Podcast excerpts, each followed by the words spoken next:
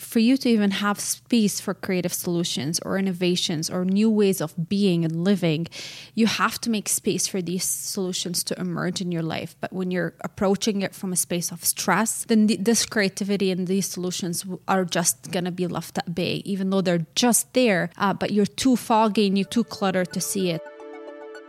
Welcome to the Conscious Economics Podcast. I'm your host, Rhiannon Roseland. I'm a serial entrepreneur and social innovator. I like to gather people from all different walks to talk about what I call the conscious economy. I believe that we can create a more equitable system, one that honors the well being of people, the well being of the planet, the well being of business, and includes art and creativity.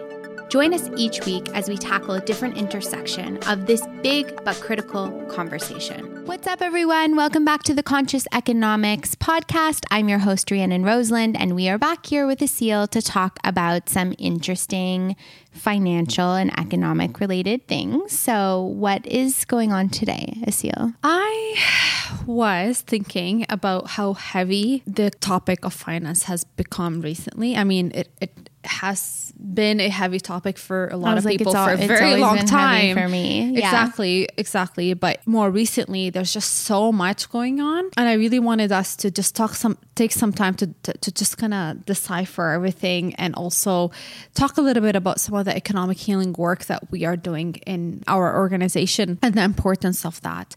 So I was this whole thing started when I was reflecting on like my grocery store experience, for example. I, I, used to really love going to the grocery store. Not everybody does. It's, Me too. It's not a chore, but I love it. I, I get to like nice about it. Yeah, I get to pick like my fruits and vegetables. Uh, take pride in the healthy choices that I'm making. Um, you know, pass by the deli and free sample whatever they're offering for the day. Uh, there's just something cool about the experience. And more recently, I started recognizing while I was tuning into my body that my drive to the grocery store became this anxious ride. The cost of living increased a lot in Canada. It's inflation is now around 7%. And sometimes I'm looking at some of the prices and I'm like, "What? Like $7 for these strawberries that are like not it's even red. yeah, I know.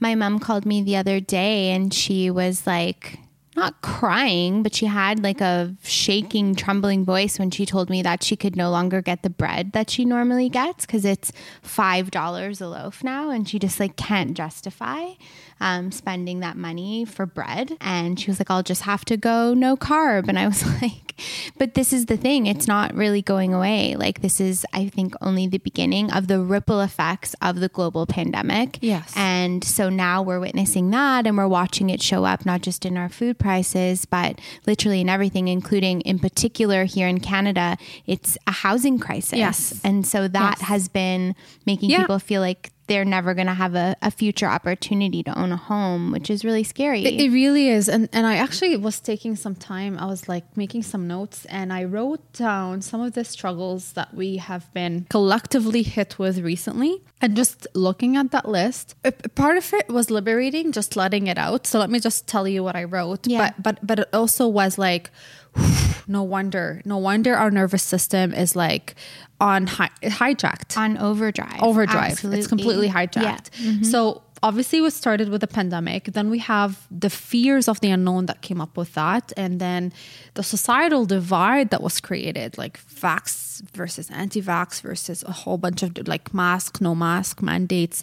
Like there's so much societal divide that was created. Families being ripped apart friendships ending. Don't underestimate the impact that has on us. Yeah. social isolation. I mean um, i remember talking to my mom. My mom lived through war. I personally did too, but she had much more war experience than I did. And she actually thought that her experience in the pandemic, uh, being safe in her own home, is actually much worse than, than what she experienced you know, as a child growing up in a war zone.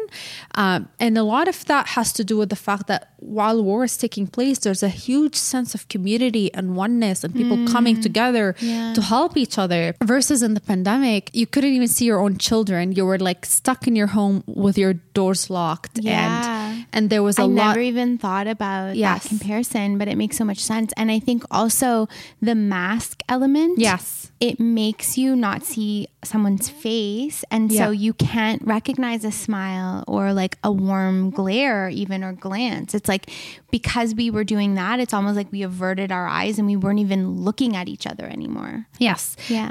I totally noticed that. Like now walking on the street, you you totally feel so awkward bumping into a stranger and like in the past I would just look and smile. Now it's just this awkward thing that I don't even know what to do with myself. So these are all really important things to consider and and and, and be aware of. And then you have the decline of our mental health. Like regardless what your own mental health st- state is, collectively it's massively struggling and there's weight to that. There's energy.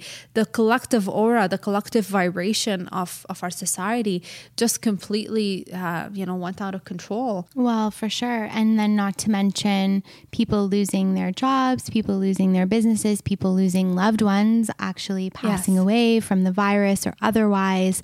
And then it's this feeling as though we want to get back to quote unquote normal.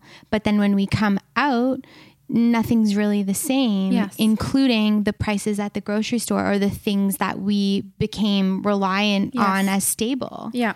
Mm-hmm. So like now if people are in the market to buy a car or to buy a house or like to buy the day-to-day things that they need it's it's a really intense reality that they're facing because guess what their income didn't go anywhere their Yeah. income didn't increase nowhere close to the cost increases that we're witnessing so there's a lot going on and and not to mention the obviously increasing interest rates that are only going to continue to be hiked Yeah. extreme volatility in the stock market and extreme uncertainty with investment vehicles in general, and obviously global instability and ongoing wars, be it Ukraine, be it Yemen, be it you know, Yeah. all, everywhere in the world. Really, there's spots of and climate change on top of all of that Yeah, where we're witnessing change. that and we're seeing and i know like right now here in canada we're talking about a fertilizer shortage and so again thinking about like what will be the implications for our food supply and even in the energy supply my home i heat on propane and my bill has literally almost tripled um, so it became to the point where i was like am i even going to be able to afford to never mind live in my home even just heat my home um, so these are real yeah it's a time Yeah, it's a time. It's I, a And I'm noticing in my body as I go through this with you, like my, my chest is tightened, my breath is shallow, there's a bit of tension in my stomach. And and this is naturally what can happen when we are really engulfed with these headlines and we're engulfed with this reality. Uh, we're, we're experiencing it for ourselves and yet we're also commiserating with other people uh, on it, be it our friends or family members. Like my mom calls me with, with similar things. And so it's a lot to take on. And, you know, part of this episode is first to highlight the intensity of the reality we're dealing with and for us to give to cut ourselves some slack like we're Mm. gonna have days where we're gonna be depleted we're gonna feel hopeless we're gonna feel like just exhausted exhausted yeah uh, like our energy is completely run down and and that is okay like can you just pause and look at this list we just went through and this list is only also recognizing the collective and the global things that are taking place never mind what's happening in your own individual life Oh, for sure. And people have been obviously going through divorces. People have experienced increased violence in the home. Yes. Like, depending on your socioeconomic status going through Yeah. this, there's all so many layers. So, we are listing all of these, but not discrediting anything that you may have experienced that we haven't listed here um, because there is just such a broad spectrum. So, this is why economic healing is It's important. important.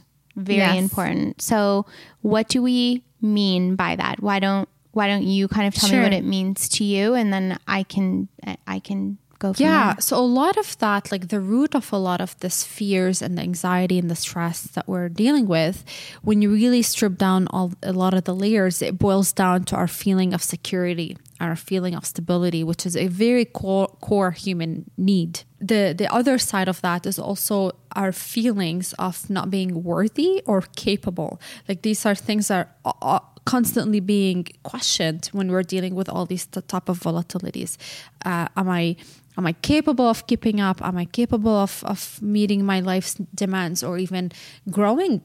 Like, let alone not just because not none of us came to this world wanting to just get by. Like, we all have the desire to make the most out of our lives. And now, in situations like that, we, we, we just become a little bit more dis- distracted and not a little bit, a lot more distracted and discouraged, quite frankly. Mm-hmm. So, economic healing is really about um, getting to the roots of what we're really experiencing when we're dealing with all these different headlines and realities in our lives, and to start cultivating a healthy relationship with money and the economy. Because ultimately, this is a, such a huge area in our lives, and it's currently being struggling with all the stuff that we're talking about. Mm-hmm. And it's important that we start addressing this area with new tools. Like, there's obviously practical tools that we continue to need, from like how to manage your cash flow in, in a time like this. So all these practical tools are so, so, so key.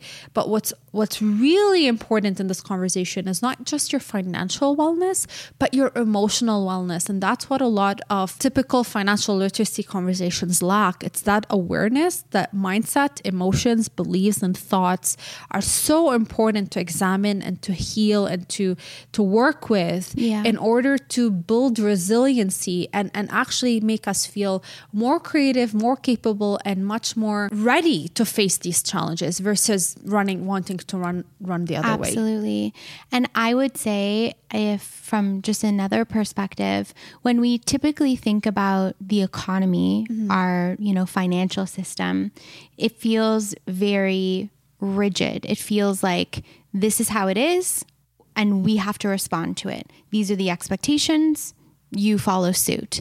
And what I really want to invite in is that we do actually have more control than we think. And that doesn't mean that we can control the price at the grocery store per se, but we can control how we respond to how we it. respond. That's yeah. a huge thing. And yeah. again, when we think about classic, you know, um, psychology or psychotherapy, we think about this idea of like there's going to be all of these people and things in your life that are going to come and, and cause you stress or trigger you. And you can't change them, but you can change yourself. And I don't mean that in the sense that that, you know, to underestimate what this feels like when we're practically going through it. But one of the things that I think about is when something feels too heavy that it's going to break you, the answer is let it break. When something is happening that is, you know, feels like you can't control it anymore, then give up control. And so it's this idea, even Serena Ryder, one of my favorite songs from her, she's like, when it gets too heavy, let it break your heart. And it's like, we have to let our hearts break right now. We have to feel that heartbreak. We have to experience it. And then we have to watch what's happening outside and hear the calls of a new system, of a new economy. So when we see that it's become unaffordable, we plant our gardens in our backyards so we can share them with our neighbors. When we see and we feel that there is, you know, oppression all around the world, we cultivate our loved ones close and we figure out how to build community despite it all, mm. like a wartime, you know? And we come into that. And that to me is economic healing. Yes. And it is that expression of finding how can we love ourselves through this? Yes. How can we love the system through this? This is the biggest question. How do we love ourselves through this? And don't they say disaster is the mother of innovation? Yes, and it is, is and I'm getting full chills when yeah. you say that because it is. And I'm going to cry. I'm going to cry because despite all of what we're witnessing right now, this is the most palpable, creative, innovative time that we have experienced yeah. on this planet because we're watching everything break apart. And I know it's emotional and I hold space for that emotion too because you have a baby that's yeah. coming into the world. So as I know that I feeling, I remember when I was pregnant with both boys, I remember thinking like what world am I bringing them into and am I selfish to bring a human being into a world like this? But your baby and all of the generations to come are the builders of the new and we're witnessing the breaking away of the of the old. I really do believe that. And there is a silver lining to every heartache. And I know when I reflect, and perhaps you reflect, of the like most you know, detrimental experiences of your lifetime, the times when things just went absolutely wrong and things fell apart, look back now and see why that happened and what gift came after, you know? And we can both probably reflect back on those times now that they're past and say, wow, that was a catalyst for me doing this incredible thing or changing this thing or becoming more aligned. So, collectively, as a whole, as a society, that's kind of what's happening. It's like this rattling and it's all interconnected people, planet, profit, art. It is all connected. When people are falling, apart or falling ill or or not able to handle the planet screams with the same pain and our profit and our financial markets do the same and our creativity feels like it's drowning or it's trapped or we can't access it. And so it is this deep-seated interconnection and economic healing is saying i want to love this system back to health I want to nurture myself and others through whatever this is and find a way because there is always a way. There's a, yeah, and this is where you can invite creativity. And th- I'm going to share some tools because we always love to really anchor these theories into practicality. Um, and the interesting thing about this is for you to even have space for creative solutions or innovations or new ways of being and living, you have to make space for these solutions to emerge in your life. But when you're approaching it from a space of stress and constant combative, your nervous system's overdrive or your stress levels are out of control, then the, this creativity and these solutions are just going to be left at bay, even though they're just there, uh, but you're too foggy and you're too cluttered to see it. So some of these tools is to help le- really make space to invite these answers and solutions into our lives because what we're dealing with is not easy. Um, and we share our vulnerable journey with you. We're not the masters of how this works, but we are trying every day to wake up and and own our lives in a way that honors the purpose we're here on this earth to do as we share our purpose with you. It's the biggest blessing I could have possibly asked for. And it was honestly the scariest decision for me to make to leave a corporate job with a stable income and, and go on this unpredictable entrepreneurial journey in the midst of all this chaos. I look back and I always question, like, was I foolish in doing that? And every time I meet with a client or go do an economic healing session or or get on a podcast like that, I'm constantly validated like absolutely not. This was what I'm meant to do. And uh, these tools help me get through the day in in in um and and really managing my emotions. It's not completely mastering them but at least managing them because we're dealing with a lot here. Hold that thought. We have a quick word from our partners before going back to the episode this podcast is brought to you by our sponsor, RBC InvestEase. Backed by expert human advisors, RBC InvestEase is a smart, online, automated investment service that allows you to invest with low effort and low cost. Open your first RBC InvestEase account and pay no management fees for your first year. Plus, start investing with as little as $100. Simply visit rbcinvestease.com slash getinvesting and sign up using promo code AA407. And now back to the episode. Mm-hmm. So the first one I want to uh, share with you, I've shared it with you before, Re, as a, as a tool. It's a really, really cool concept called the pattern interrupt. Create a pattern interrupt. Mm. So let me explain what this is. Okay. In our lives, we are constantly operating from a space of patterns. We have memorized routines, memorized ways of being. We wake up in the in the morning and we have honestly very predictable ways of how our day would go because of the neural wires in our brain that are very much memorized and solidified in a specific way. Mm-hmm. You you uh, sense a certain thing, you feel a certain thing, you think a th- certain thing, you behave a certain thing, and that that that's the chain. So sensation, emotion, thought, behavior, and that pattern is memorized and compounded throughout the yeah. years. It's autopilot. Autopilot. It's when you can drive to work and you realize I didn't even notice me driving. Yeah. You're like your mind could go somewhere else because your body is on autopilot. It knows the mechanism, the yeah. sensation, the behavior to do that. Mm-hmm. And that is a way that our brain functions. Yeah. Yeah. So I'll give you an example. Um, one of my patterns that I noticed uh, was every time I wanted to open my credit card bill. And that's regardless of which stage of life I was in. If I was a struggling student making and barely making ends meet at the start of my career, or even at a much more solid part of my career where I was making six figures. Regardless which time this this particular behavior was taking place, the pattern was or was the exact same I'd, I'd have intense heart palpitations. Um, I'll experience like my body temperature changes. I become hot. Um, I feel like I, I a sense of dread that I'm about to open my credit card statement, and I'm almost always shocked at the amount I see. Even though I became much more intentional in my in my buying behaviors and, and how much money I spend and what I spend it on. I was never a big spender anyway, but it was just always this dread that I'm spending money. So I noticed that pattern, and it was really interesting because these are like the the, the so the sense I told you the sensations I experienced, the emotions of dread and fear and scarcity and and guilt and shame. And this is why I don't open mine ever. kind of true.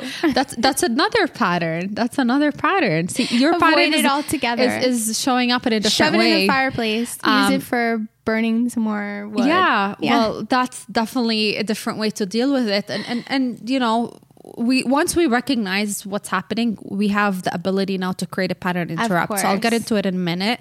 So that was my uh, sensation, my emotion, my thoughts were about, um, you know, where did this, you know, where, how did this amount came about? Um, am I spending too much? Like all these feelings of, am I able to replace this money easily, etc.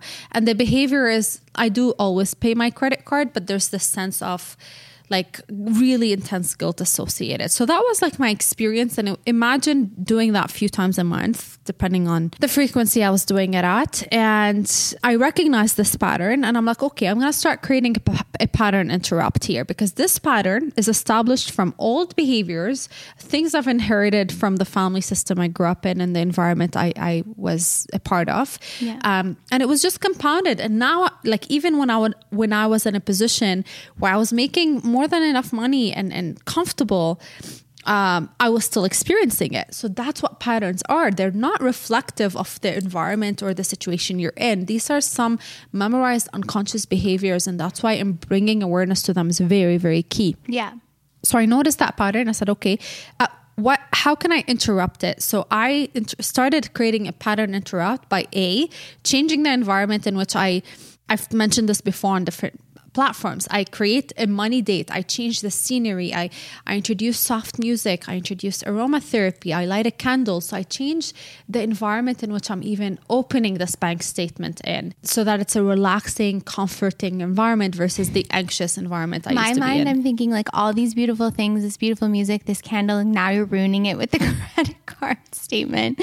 But, and I just want to say at home, I am kind of joking a little. I don't not pay my credit card, but I do avoid, like, I'd rather avoid and yeah. I will wait till the very last moment in order to have to do it. And then it's like a very quick like yeah. it's almost like as little as possible. But anyways, I get that that helps you in changing the environment yeah. and making it like this date with and I also came up with a mantra because that mantra uh, um, also supports it, and that mantra is really expressing gratitude about how I approach this. So my my mantra changes depending on the day and, and the experience, but something along the lines of I'm grateful uh, for the privilege I have in, in, being able to pay these bills. I'm intentional in my spending. I have a healthy relationship with money. So different things to reinforce and rewire how my brain approaches this to begin yeah, with. I think that that's really great. Yeah. The other ones I really wanted to uh, share is, is, like definitely take your mindfulness and self care practices to next level. Mm-hmm. Like you said, we need to love ourselves through these hardships we're experiencing. One hundred percent. So mindfulness and self care practices are so essential to help us with that.